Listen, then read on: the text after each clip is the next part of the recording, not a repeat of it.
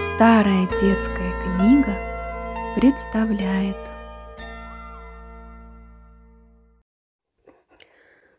Старый заслуженный башмак Много вынесли горя на своем веку два брата башмака.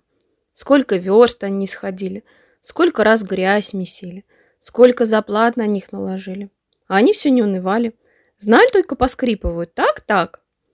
Носил их, носил один франт и бросил – Взял их после того слуга Франта, и он тоже поносил их, поносил и отдал привратнику. Тот еще немного поносил их.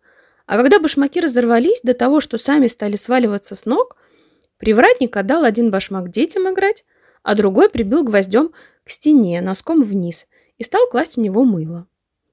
Ну вот, правый башмак остался висеть прибитым к стене и изображал из себя мыльницу, а левый башмак отправился путешествовать. Ребята привязали веревочку к задку башмака, положили в него куколку, и ух ты, как полетел старый башмак! Настоящие сани! Вот уж никогда не думал, что я могу служить экипажем, сказал сам себе башмак. Ну что ж, если я на что более не годен, то и это не дурно. Один из ребят был отчаянный шалун. Он неожиданно схватил веревочку, на которой был привязан башмак, и стал ее вертеть над головой, так, что башмак начал описывать вокруг него круги в воздухе а куколка благополучно шлепнулась на землю. Но тут случилась одна неприятная история. Башмак оторвался от веревки и отлетел далеко в сторону.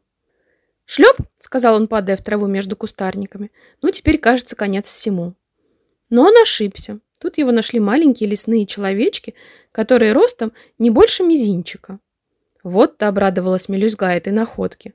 Они схватились за руки и стали водить хоровод вокруг старого башмака — который, само собой, никак не мог ожидать себе такой чести. Малыши решили устроить из этого старого башмака целый замок. Но вот и закипела у них работа на славу. Стали они мести, чистить старый башмак. Потом на месте прорех устроили они окна и дверь, а сверху сделали крышу из черепков.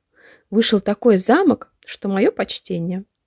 А затем малютки развели сад и огород вокруг домика башмака и обнесли его оградой. Кто бывало мимо не едет, остановится и залюбуется на эту усадебку. И в самом деле, можно ли желать чего-нибудь более лучшего, особенно если у вас в распоряжении есть только один старый башмак? Да, старый башмак пережил и испытал много, даже очень много, и на старости лет достиг почета и счастья, вернее всего от того, что он никогда не унывал и куда бы его судьба ни забросила, он всюду исполнял все, что только можно было от него требовать.